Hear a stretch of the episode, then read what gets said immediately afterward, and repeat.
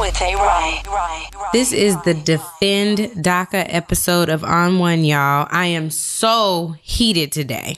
Why? Because the devil spawn thought it was a good idea to rescind DACA despite there being no legitimate issue with the program other than the fact that it came from, you know who, 44, Barack Obama.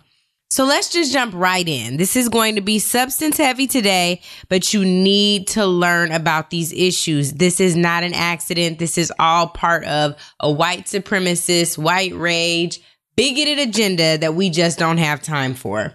To learn more about the deferred action for childhood arrivals issue, please check out defenddaca.com. That's defenddaca.com. And now we start with this moment in blackness. This moment in blackness is for black folks. Please don't believe the damn hype. Listen to this ad. I'm tired of the stereotype that black Americans don't want to work. I've worked hard my whole life, but I got laid off. And I've got mouths to feed. I need a job. What I don't understand is why our leaders are going to admit another million immigrant workers next year to take jobs when 3 million black Americans can't find work. I mean, do our leaders really believe that black Americans don't want to work? Let's slow down mass immigration and save jobs for Americans, all Americans. Paid for by numbersusa.org. So, this ad came out in October 2012, and it's been haunting my memory ever since, and especially given what's happened with DACA over the last 24 hours. This is what I need y'all to do. Don't believe the hype. Don't, don't, don't believe the hype. So, this moment in blackness is dedicated to debunking the myths associated with immigration and black folks. According to a Pew Research study, since before around 2014, immigrants have not accounted for the majority of Hispanic workers in the United States. Although Latinos gained 2.8 million jobs after the recession ended in 2009, only 453,000 of those went to immigrants. Additionally, data from the American Immigration Council statistically proves that immigration from Latin America improves, that's right, I said improves job opportunities and increases wages for who? Black folks. I need you to know your data. Lastly, since when did immigration become just about brown people? The devil is a liar. There are more than 3.8 million black immigrants in the United States. And while we're talking about DACA, there are 400,000 undocumented black people here, and some of those folks are DACA folks.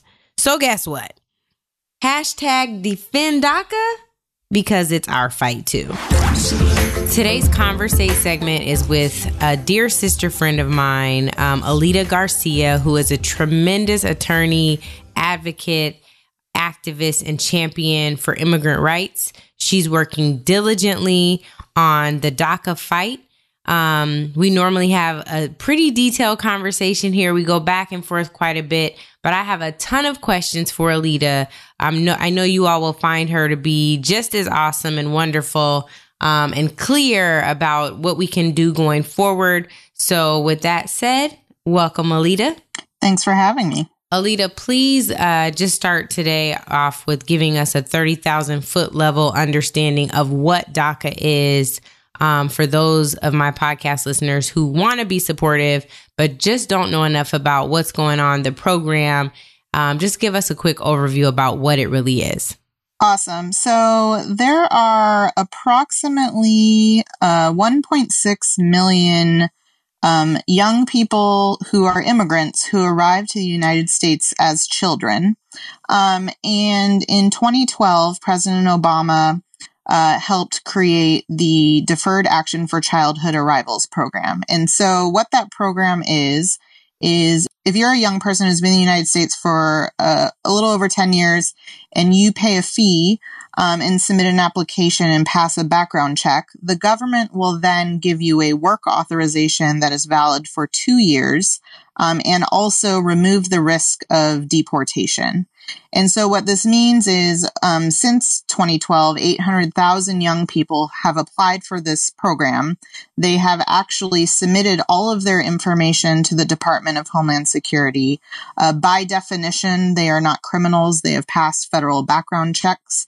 Um, and they are uh, working at every major company and studying at every university across America. So that's a little bit about what DACA is. So, Alida, um, you know, Barack Obama earned this name, this nickname um, in the immigrants community, deporter in chief. But I don't think that anybody understood um, what was going to be coming after him. I know certainly I didn't expect for the man who challenged Barack Obama's citizenship to be sitting in the White House now.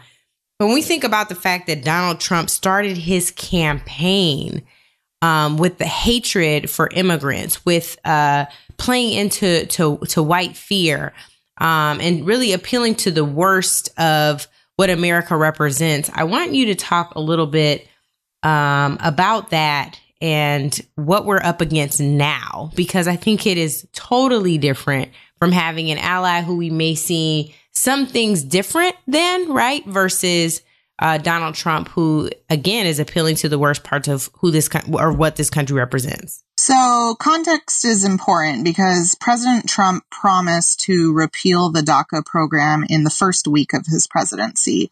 Um, and because of great advocacy, including advocacy from President Obama, um, he did not. And so we are eight months into the Trump administration, and the Trump administration has actually processed um, 200,000 new or renewal applications of DACA recipients. So the idea of just undoing something that President Obama did, it actually doesn't apply in this context because the Trump administration has been actively processing uh, the DACA program over the eight months.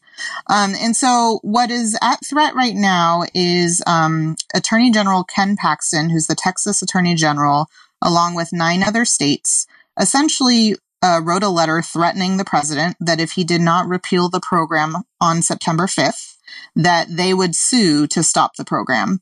And so that letter is what's sort of creating this arbitrary um, chaos and deadline for the administration to make a decision. And that's why you're seeing immigrant youth um, and their allies raise their voices, um, show up in protest, uh, write letters to the administration, et cetera um, to make sure, or at least try to see if the administration will keep the program in place. Um, and with the understanding that this is a pre-recorded uh, podcast, what are we expecting uh, for the president to do tomorrow? The expectation for tomorrow is that we'll probably get bad news. What I'm going to be looking for is uh, is the president going to ask Congress to solve the problem that he's creating? Um, the reality is, is that no matter what, Dreamers deserve a permanent legislative solution. Uh, and that would be the DREAM Act. And 86% of Americans actually support legalizing Dreamers in the United States. And so um, I'm expecting bad news, uh, which is horrible and really just immoral and cruel. Um, he will be disrupting the lives of 800,000 young people um, who have only done what the government has asked of them. Uh, but we can't just let that decision stand. Um, I do not want my friends and my coworkers to be deported. Uh, and so if he's not willing to keep the program, Congress has always been in control of this issue, and the speaker uh, you know, and uh, Mitch McConnell, they could bring a, a, vote to the floor as early as this week, and they should do so immediately. And when we think about the many challenges that Congress has had, um, not just this, um, not just during this Congress, but overall, um, how much hope are you putting into them being able to actually move on this process? We've seen them struggle with um, Obamacare, which, frankly, I think for many of us is a is a good thing this go around, we know that they haven't even touched tax reform yet, which is supposed to be a major priority for this president. Um, and uh, not to mention the debt ceiling. We are facing um, an impending uh, government shutdown um, in a, a, little over 20 days. So, do how much uh, how much hope do you really have in them being able to move on a priority that would impact dreamers? So, look, the Congress hasn't changed our immigration system in.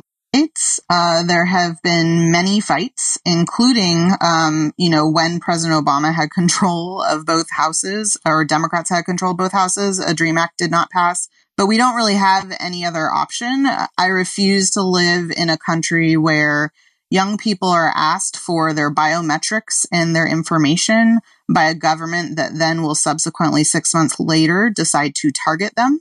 Um, that's just not, it's completely un American. And so while I have, um, while I'm cautious about our realistic challenges, I don't see another option um, but to fight for a Dream Act. And, and the support is there from law enforcement, from faith leaders, from titans of industry. And so it's not like there's any excuse that this isn't a popular policy proposal. It's just a matter of the will and the backbones of the Congress. And that's such a good point. Earlier on, you mentioned that 86% of Americans support the idea of Dream Act yes. legislation and um, ensuring that dreamers have the right to be here in this country, right? Yeah. So I don't believe, or I believe that none of this is on accident. And so I believe that this is actually um, a plan created by anti immigrant restrictionist organizations with deep ties to white nationalism who are very close friends with Stephen Miller.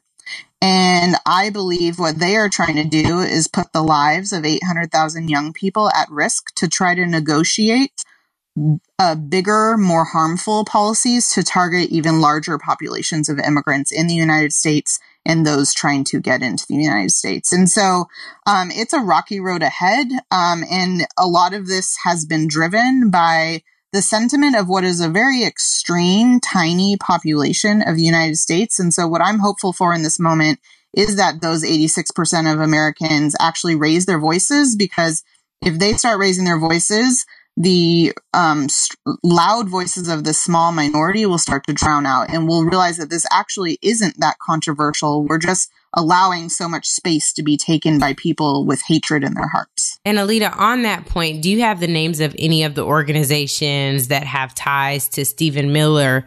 Um, for those of you who do not know, Stephen Miller is a senior advisor in Donald Trump's White House who since his high school days um, at Santa Monica High School has been tied to white racist ideology, white supremacist ideology, um, and kind of playing on the worst of fears related to uh, immigration policy. So, Alida, do you have any of the names of the organizations um, who are affiliated with him?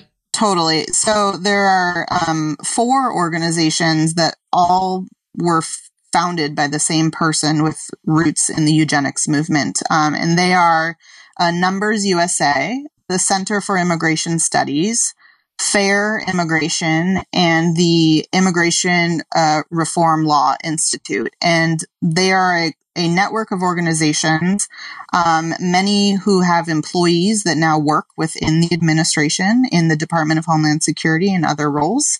Um, and you can read more about them and how they're all connected to this at um, the or at plotagainstdaca.com. Alida, I'm so glad you brought up numbers.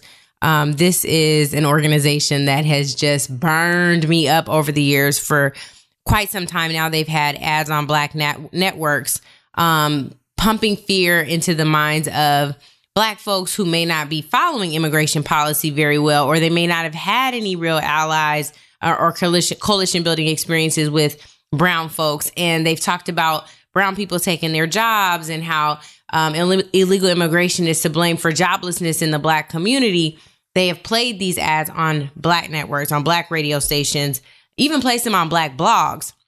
So it's really important that we not only address this, but that we debunk some of this as we go into the myth busting component of this conversation. So their game is to say there are only 10 jobs in the United States. Look at unemployed African American male youth. Those five jobs that are open should go to them and it's the immigrants' fault that those jobs aren't available.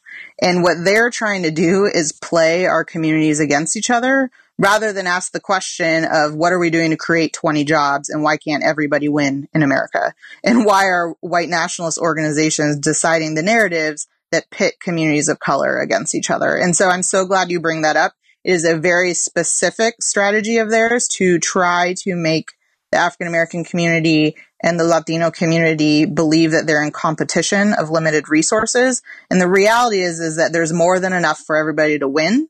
They're just trying to define a game and pit each other against each other. We just have to understand that oppression is oppression in all of its forms, and we are stronger together. And really, frank, just frankly, numbers ad be damned. Like they have pissed me off over the years just watching them play on uh, people's worst fears. And I just wish that we could understand that, you know, this is absolutely a game that they're playing with folks who just may be ignorant. Um, you know, I hate to call it what it is, but that is exactly what it is. People that just don't know any better. Um, and if they can find someone to blame, we saw the boogeyman strategy work in the 2016 election. If you can find someone to blame for your condition, you know, that is where you take out your anger. Um, and so I'm glad that we're kind of debunking part of this now. Totally. And the other thing that I want to um, emphasize is that oftentimes immigration is dealt or viewed as a Latino issue, but the reality is that there are 500,000, at least 500,000 Black undocumented people in the United States. So, on and this so, piece, Alida, true or false, is immigration a Latino issue. False. right. So there are Asian immigrants, there are white immigrants. This is not solely a brown issue. This is a, a conversation that we have to begin having more broadly so we understand that there are immigrants of all races coming into America. And DACA is also going to impact people of every race. Totally. And and especially in the black community, one thing that's important to note is that um, the TPS program is also at risk right now. And, and Alida, is, when you say TPS for folks at home who need to look this up, what is TPS? TPS is temporary protective status. And so there are a number of Black immigrant communities who have benefited from TPS, and that program has been put at risk. So, for example, um, people from Haiti, uh, some of them qualify for TPS. If they remove TPS, all of those Haitians will be deported. Um, and so it's not just DACA. Immigration policy has been attacked since the first week of this presidency in January, and different communities are impacted in different ways. But um, you know, right now, after this interview, I'm about to head over to the White House where a number of Korean immigrant youth have actually been out there 24 7 since August 15th to raise awareness about DACA and the TPS programs. Um, and so, uh, you know, immigration is really the one of the key lifelines of diversity into the United States. And so when the Charlottesville stuff happened, what I wanted people to connect the dots to is one of the best ways to fight white nationalism is to fight for a robust and strong immigration system because that's what brings in people from all these countries into our country and sort of refuels our economy, our neighborhoods, our community, where we're learning from each other in different ways. Um, and so it's really important to connect the dots on how important a strong immigration system is for all of us, not just Latinos. So, Alida, you talked about immigration impacting different communities in different ways. Can you highlight what some of those uh, ways may be for Black folks, for Brown folks, for Asian folks, for white folks? Even where there may be similarities, I think that's fine, but it's important for people to understand how immigration does impact different communities in different ways. Sure. So, for example, um, Asian American Pacific Islander immigrants are actually the fastest um, growing immigrant population in the United States. Um, everyone associates immigration with Mexicans, but there's actually a net zero migration of Mexicans to the United United States. And the majority of people showing up at the border from south of the border are actually refugees fleeing extreme violence in Honduras and El Salvador. And so, um, you know, each country has its different migration patterns, but some of the policies, a few weeks ago, we saw Senators Cotton and Perdue introduce the RAISE Act, which would essentially cut legal immigration to the United States by 50%.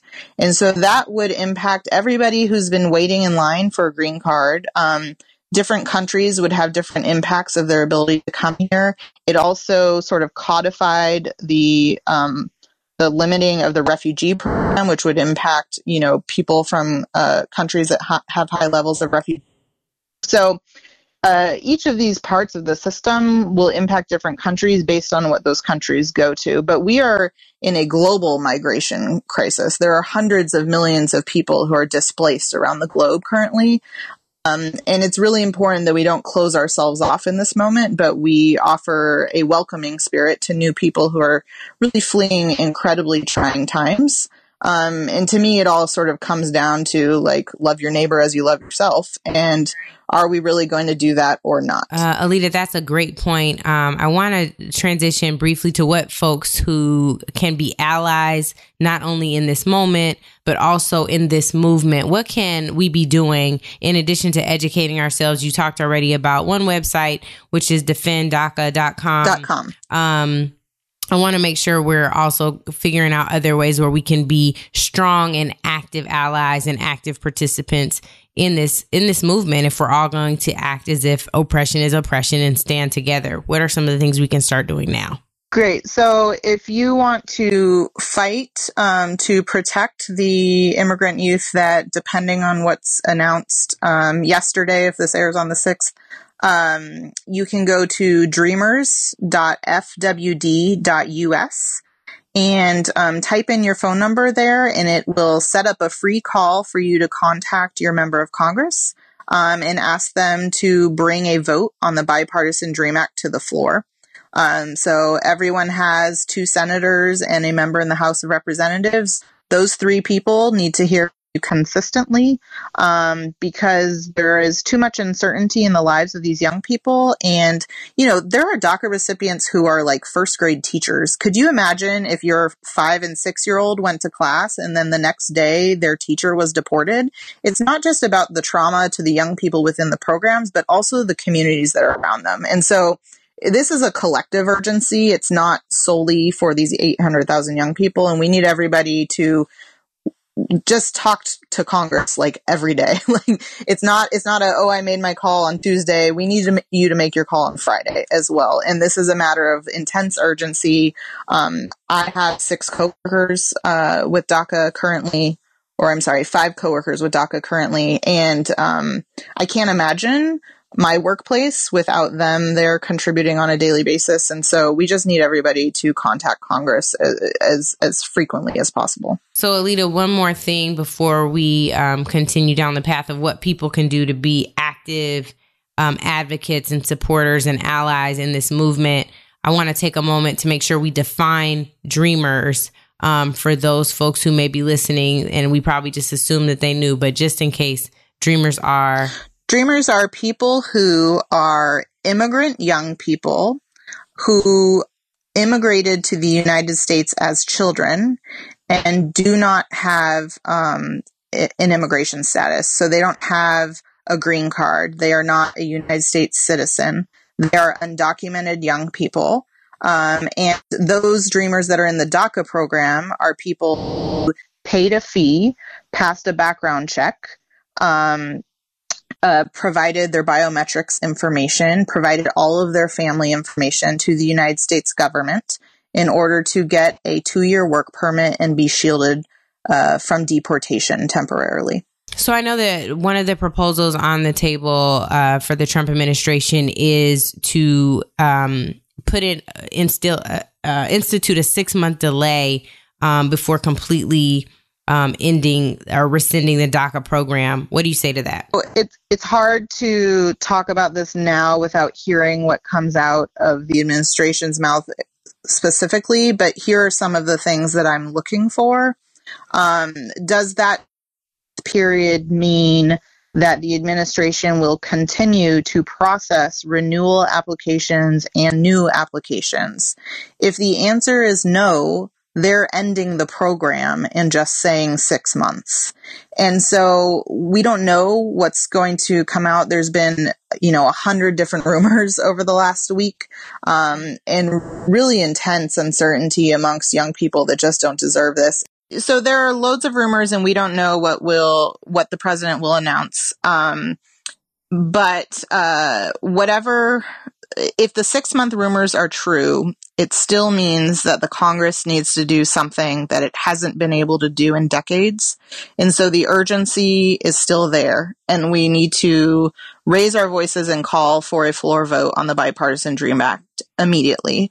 Um, but these six month sort of, the six month can kicking situation, it could just be window dressing for what is effectively an end to the program. We just we just don't know from the rumors and the reports that we've read thus far. Uh, and Alida, you talked about uh, the Dream Act. I think it's important for us to identify for the listeners who the biggest proponents of uh, the Dream Act um, are, as well as identifying folks who have been traditionally supportive of dreamers and policies that would make um, living in America easier for folks who are dreamers. Um, can you name some of those folks? Sure. So um, the the newest version of the Dream Act was introduced by Senators Dick Durbin from Illinois and Lindsey Graham from South Carolina, who is a Republican.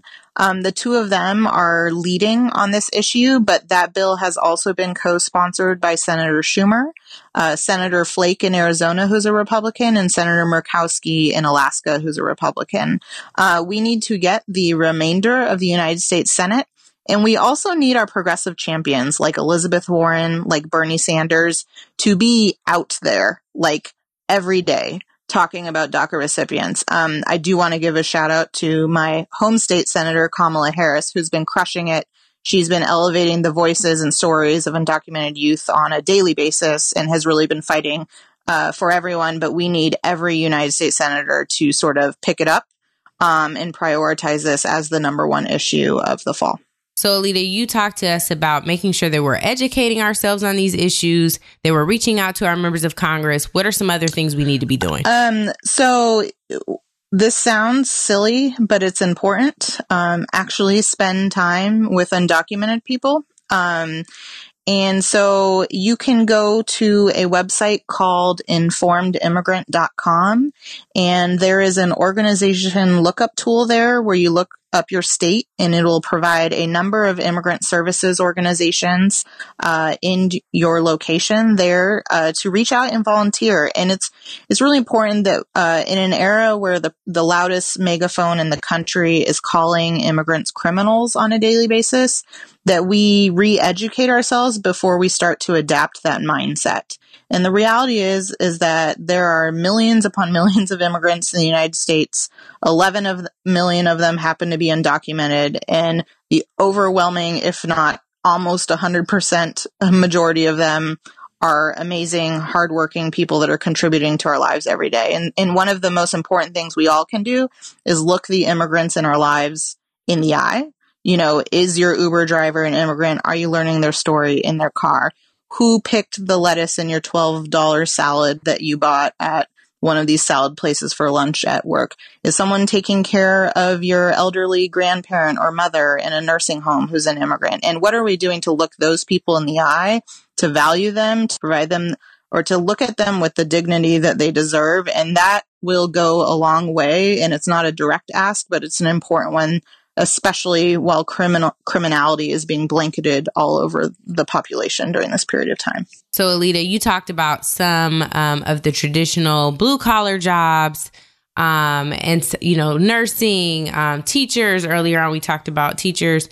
Um, but what about the person who built that latest app you just tried to download? Totally. So, um, Apple CEO Tim Cook uh, yesterday just tweeted I stand with my 250 coworkers who are dreamers. Um, and they deserve a solution that treats them as the equals and the Americans that they are. And um, so, you know, immigrants are everywhere, and and the data shows that immigrants actually create jobs and raise wages for Americans. Um, so, for example, in the tech sector and in um, in uh, highly skilled immigrant uh, visa systems, those immigrants actually create 2.62 jobs per every visa of an immigrant that comes into the United States. And so uh, the data is proven over and over and over again. We just have people with larger microphones that are um, spewing falsehoods on a daily basis. That's that nonsense. So, um, one of my biggest pet peeves, Alida, and I know you, you know, I've screamed about this even on air. please break it down for these folks why the concept of illegal immigration does not make a person illegal and it's not a criminal offense. So, what I like to tell people is like, you know, when you're like walking across the street and you uh, didn't use the crosswalk and you jaywalked, and like that in theory was like a civil offense, but are you now called a criminal jaywalker for the rest of your life? And so the the reality or an illegal, right? And so there there are a couple of things here. One is uh, nearly half of undocumented people in the United States actually came here legally on visas. And a variety of things happened where they fell out of status. So I have a coworker who was on a visa her lawyer messed up her paperwork and then her family refiled through their other employer and that employer sold their business. Those two acts made them undocumented. And so our immigration system is incredibly complicated. Each person has their own story of coming up against uh, you know, an inability to achieve status. And people always say, why don't you just get in line? There is literally no line for people to get into. I promise you, all of my undocumented friends would get in a line yesterday if one exists for them to be able to achieve their status. And so our system is broken. The law needs to change. Um, but uh, but what we're seeing is that the the Trump administration has determined um, basically immigrant equals criminal, and therefore, if you're an immigrant who was driving without a license and got pulled over, you're now a criminal. If you're an immigrant who went to work to support your family, you're now a criminal. The very act of being an immigrant is determine a criminal, and they're targeting everyone, and so that's what the problem is right now. So, Alida, with that, I just want to thank you so much for dedicating your time in the midst of this very, very important fight. Um, for the folks who don't know you uh, yet, I know that they will soon. Um, I thank you for your allyship, for the many ways in which you've taught me as a sister friend, as a as an advocate, and as an activist on so many issues, not just on immigration. I thank you for being patient. I thank you for um, not being afraid uh, to to ask tough questions. And I thank you for the grace that you give and letting me ask dumb questions. um, I hope that we can continue on in this fight and that where when you get tired, there are those of us around you to help lift up your arms um, and to continue to cheerlead your work um, and to push with you and to be responsive with to the ask that you have. But I thank you so much for taking your time um, to to do this conversate segment with me on on one with Angela Rye. Thank you so much. So please, uh, for those of um, of the listeners who may not know you as well, tell our folks where they can follow you on Twitter.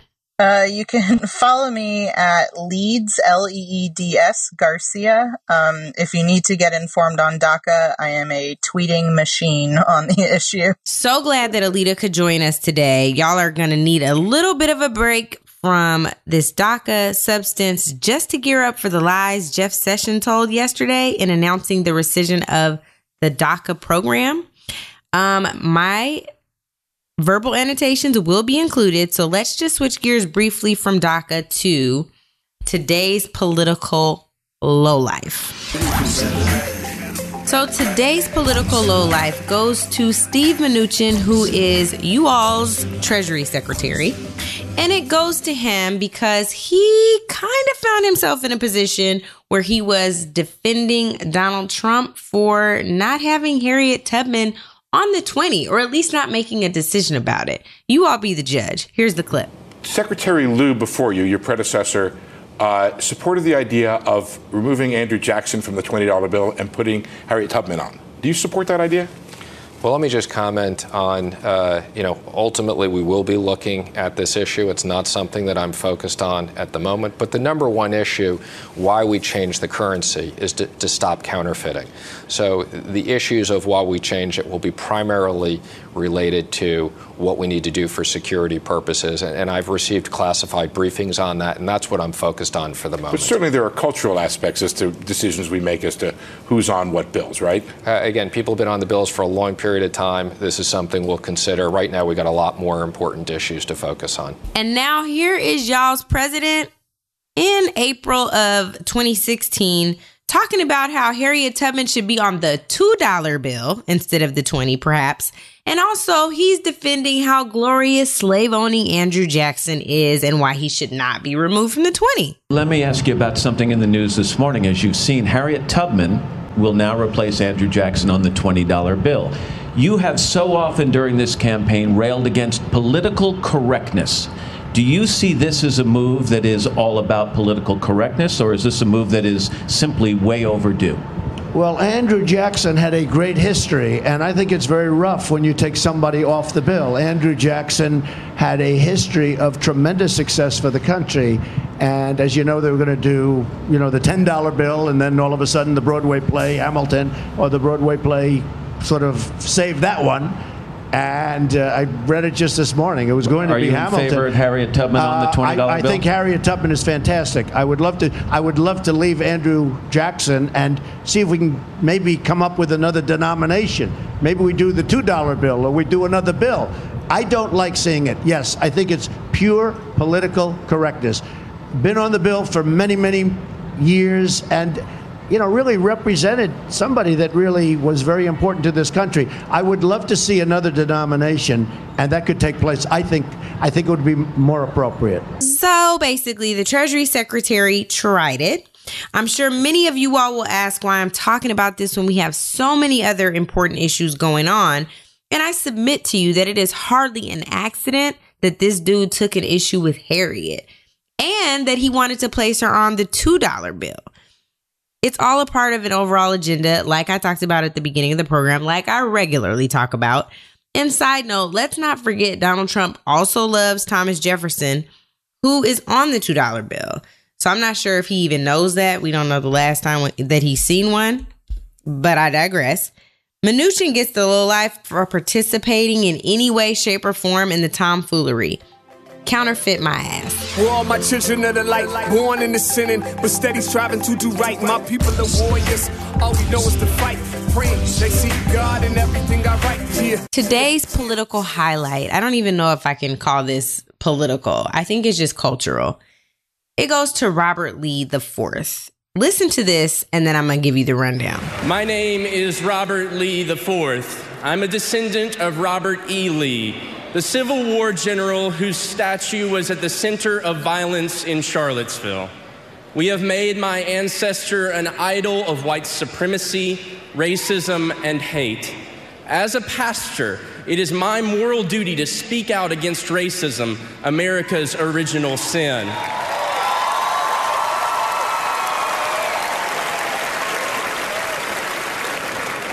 Today, I call on all of us with privilege and power to answer God's call to confront racism and white supremacy head on.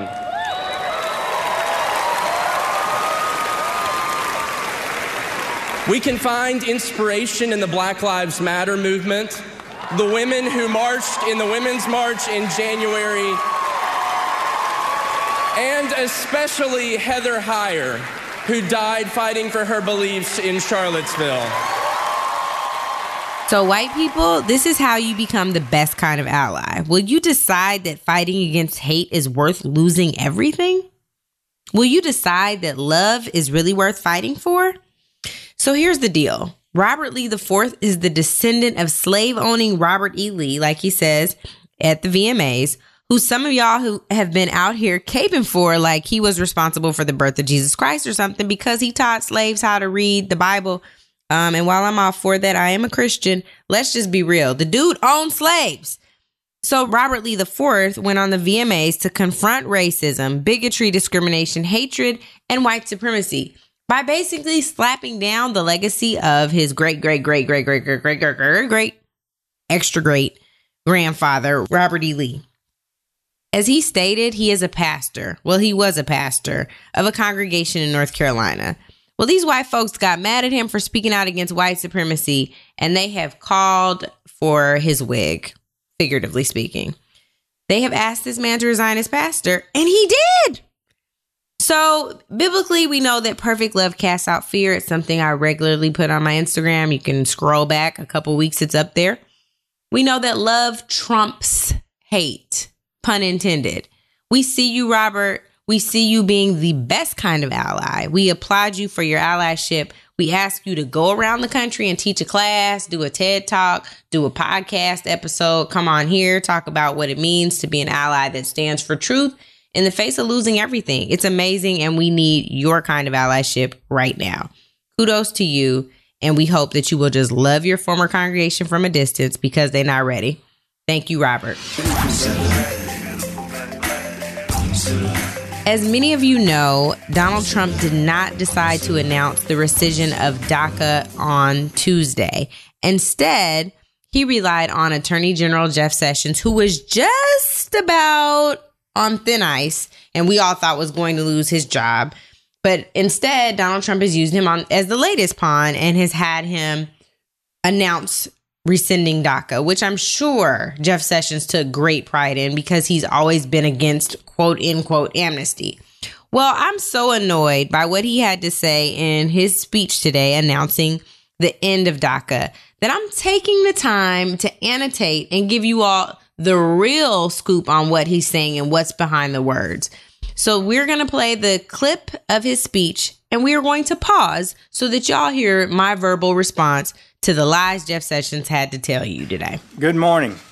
I'm here today to announce that the program known as DACA that was effectuated under the Obama administration is being rescinded.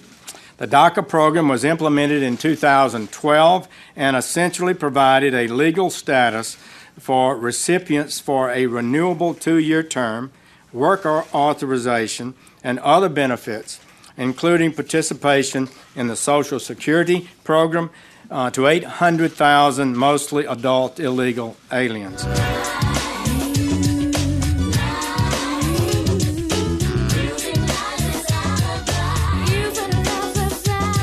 So I call horseshit Sessions says essentially for a reason because he essentially lied.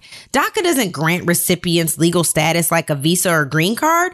DACA says for two more years, your deportation is not a priority of this administration and that the U.S. government has other points of priority.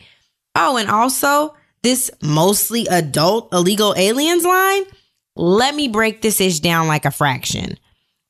Mostly adult means kids are at risk.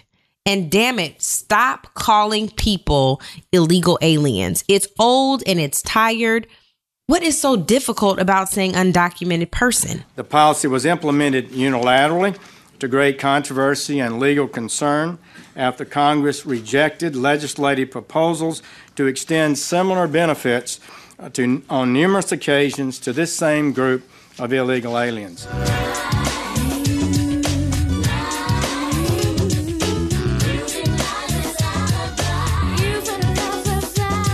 Uh, Jeffrey, when did Congress reject these proposals? The spin on this is unreal today. On one hand, the Trump administration is all like, we don't want you waiting with the time clock counting down over your head. We don't want you to live in fear. And on the other hand, they're like basically saying you shouldn't get these benefits. Not then, not now, not ever. Well, which one is it? Will the real Slim Shady please stand up? Oh, never mind. You haven't found yourself. In other words, the executive branch through DACA deliberately sought to achieve what the legislative branch specifically refused to authorize on multiple occasions. Such an open ended circumvention of immigration laws was an unconstitutional exercise of authority by the executive branch. So, who died and made Jeff Sessions the federal court judge he couldn't become in 1986 because he was too big of a bigot? Guess who can't decide what's constitutional? You guessed it, faux Judge Sessions. He better rest on his laurels at the Department of Injustice and exit stage left on this point because no real court has decided on the constitutionality of President Obama's executive order on DACA. Mind you, there is broad dissension on this point in the legal community with several folks arguing, including Barack Obama's own White House counsel, that it was in fact legal and constitutional. You know what is unconstitutional according to courts of law and has been decided upon not once, not twice, but three times? Yeah, baby, that damn Muslim ban. But you know, them old pesky facts. The effect of this unilateral executive amnesty, among other things, contributed to a surge of minors at the southern border that yielded terrible humanitarian consequences. It also denied jobs to hundreds of thousands of Americans by allowing those same illegal aliens to take those jobs. Bro, I'm just right now. Let me just let me see. I'm just trying to find the damn facts. I don't even know where to begin to dismantle this hyperbolic bullshit. I'm so irritated with this rhetoric. Continuing to call this amnesty assumes criminality. And furthermore, what in all the hell are you talking about, Jeffrey?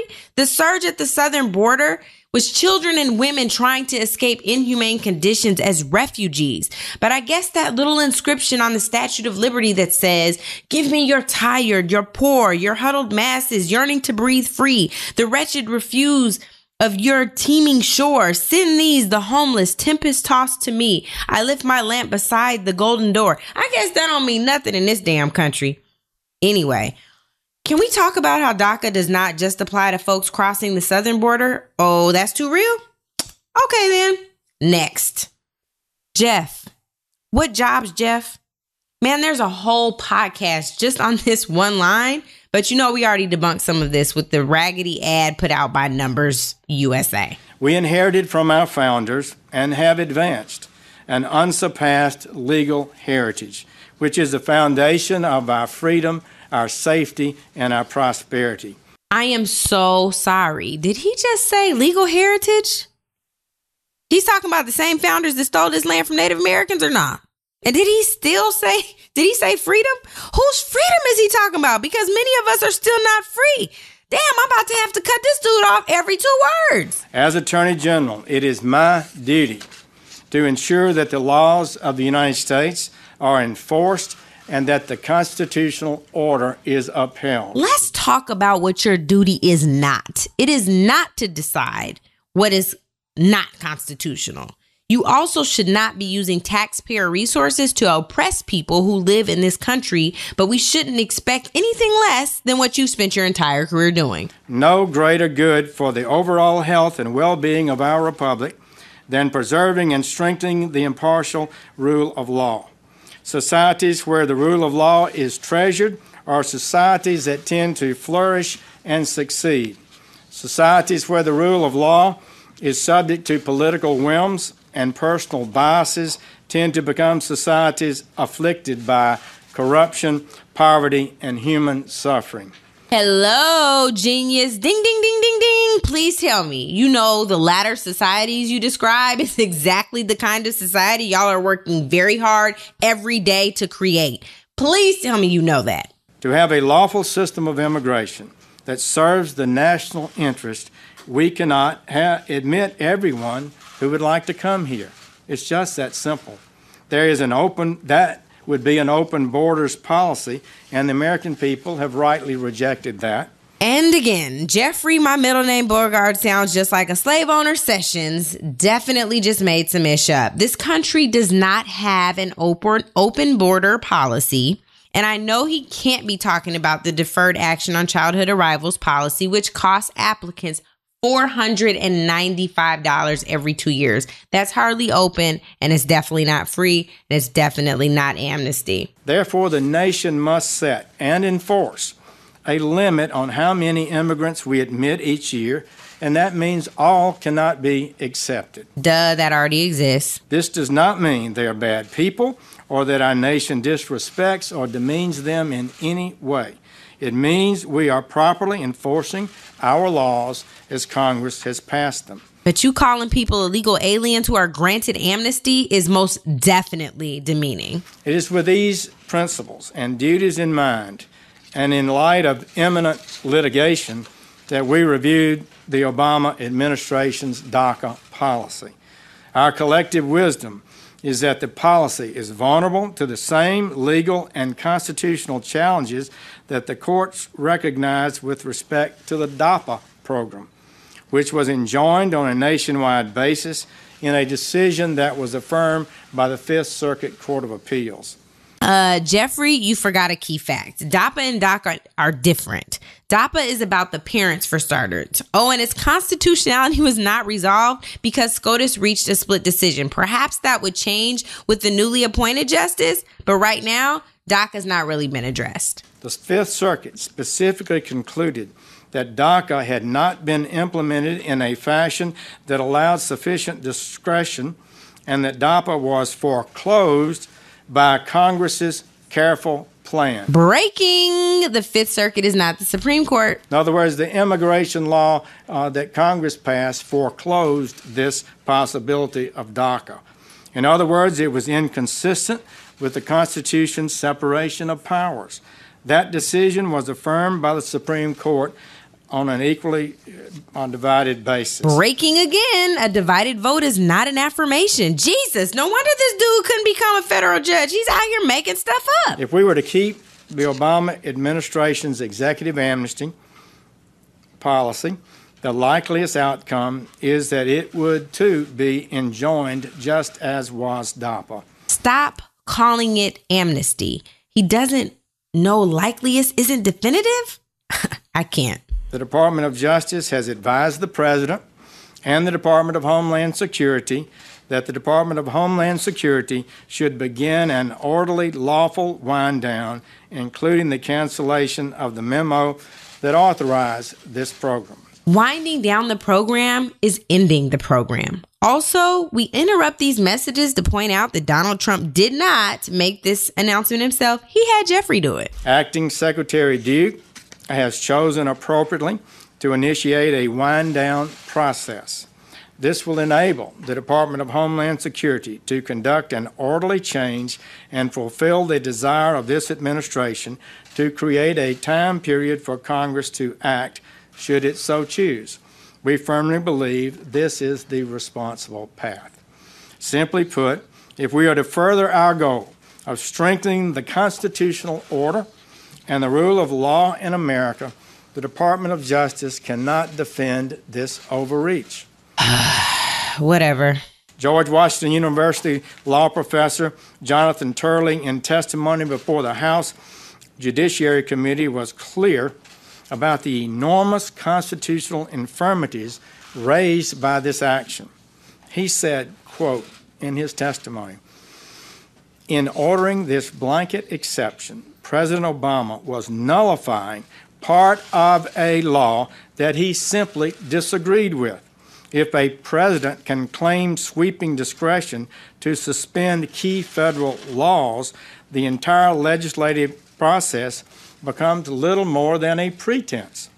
The circumvention of the legislative process not only undermines the authority of this branch, he's referring to the legislative branch, but destabilizes the tripartite system as a whole.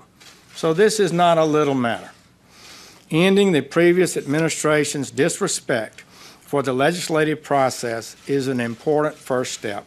I feel like this is a dog whistle. All immigration policies should serve the interest of the people of the United States, lawful immigrant and native born. Just want to flag the Muslim ban here again. Congress should carefully and thoughtfully pursue the types of reforms that are right for the American people.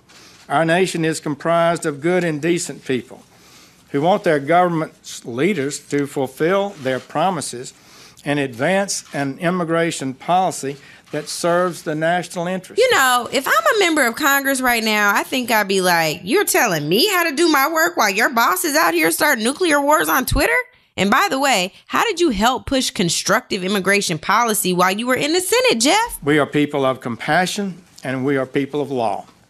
But there is nothing compassionate about the failure to enforce immigration laws. Actually, there is nothing compassionate about the words coming out of your mouth, Playboy. You tried it. Enforcing the law saves lives, protects communities and taxpayers, and prevents human suffering. Failure to enforce the laws in the past has put our nation at risk of crime, violence, and terrorism. The compassionate thing to do is end the lawlessness, enforce our laws, and if Congress chooses to make changes to those laws, to do so through the process set forth by our founders in a way that advances the interest of the American people. Please for the love of God, banish compassion from your vocab like post haste. That is what the president has promised to do and has delivered to the American people. Under President Trump's leadership, this administration has made great progress in the last few months toward establishing a lawful and constitutional immigration system. This makes us safer and more secure. It will further economically the lives of millions who are struggling, and it will enable our country to more effectively teach new immigrants about our system of government and to assimilate them to the cultural understandings that support it. The substantial progress in reducing illegal immigration at our border seen in recent months is almost entirely due uh, to the leadership of President Trump and his inspired immigration officers. But the problem is not yet solved. And without more action, we could see illegal, illegality rise again rather than be eliminated. Almost entirely. Try not at all. Illegal immigration began declining under Barack Obama. You want to take action? Please do. But can you try to do it without appealing to bigotry and fear? Try making the immigration process easier for folks who are just trying to seek a better life. As a candidate and now in office, President Trump has offered specific ideas and legislative solutions that will protect American workers, increase wages and salaries, defend the national security, ensure the public safety, and increase the general well being of the American people. He has worked closely with many members of Congress, including in the introduction of the RAISE Act, which would produce enormous benefits for our country. And this is how our democratic process works. First of all, Orangey began his campaign with hate. He rode hate all the way into the polls on election day, and thanks to white rage, fear, and Russia playing games with computers, he rode hate into the White House on January 20th. He rode on the wings of white supremacy and hate right through the violence in Charlottesville. Charlottesville, you ask? Yeah, I said it, and I meant it. If you think this white supremacist agenda is separate and distinct from what's happening with immigration, you're sadly mistaken. That is exactly why all oppressed people should be working together. But I digress. Orangey has yet to offer an idea that makes sense. He pushes this general concept of America first. But why should that mean selfish? Why should that mean heartless? Why should that mean greedy? Ah, oh, damn. Is Donald Trump doing what Donald Trump does and has always done for the duration of his life? But let's also just take a moment to get real about the RAISE Act. That bill is cloaked in white supremacy and advancing Trump's Make America's White as you know what agenda again. Uh, it would cut the legal immigration by half, reducing the number of green cards from more than 1 million to 500,000 this bill would eliminate pathways for siblings and adult kids of U.S. citizens to become legal permanent residents, in effect, dividing families. This bill would put a cap of 50,000 refugee admissions a year, and it would end the visa diversity lottery, which is how people from, frankly, the diaspora get in here in larger numbers. There's nothing good about the RAISE Act. It is a clear attempt to stop immigration altogether. Let me just tell you who his main supporters were at the White House Stephen Miller and now ousted Steve Bannon. These folks aren't trying to curb illegal immigration. They're trying to whitewash America by ending immigration, period. There are many powerful interest groups in the country, and every one of them has a constitutional right to advocate their views and represent whomever they choose. But the Department of Justice does not represent any narrow interest or any subset of the American people. We represent all the American people and protect the integrity of our Constitution.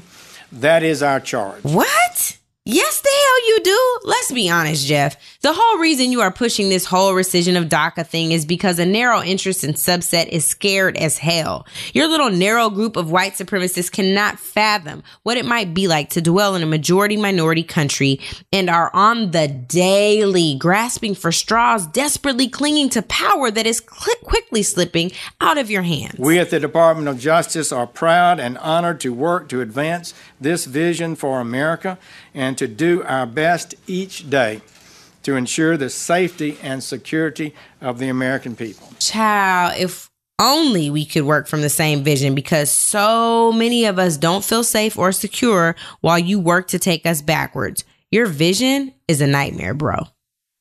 So let's just end where we started.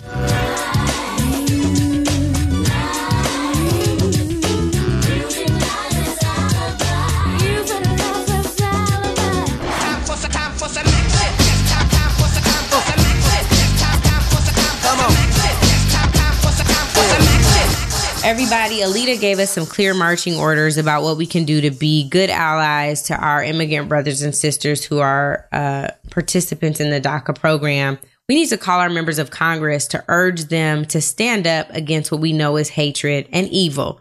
We can ask them to support the DREAM Act that's already been introduced and co sponsored by Senators Dick Durbin and Lindsey Graham. And we can tell them to stand up for comprehensive immigration that's not rooted and built on hatred and fear.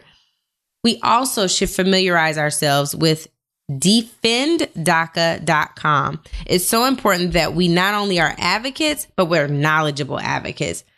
It's really, really, really time to do what I say every week. Resist y'all. Resist y'all. Resist y'all. Striving to do right, my people are warriors. All we know is the fight, praying to see God and everything alright. Yeah, we're all my children of the light. Striving to do right, my people are warriors. All we know is the fight, praying to see God and everything. They call me the young insider. I say I'm just my father's daughter, like Christ, my body beating, but I refuse to holler. Won't give them the satisfaction, but I let the tears flow.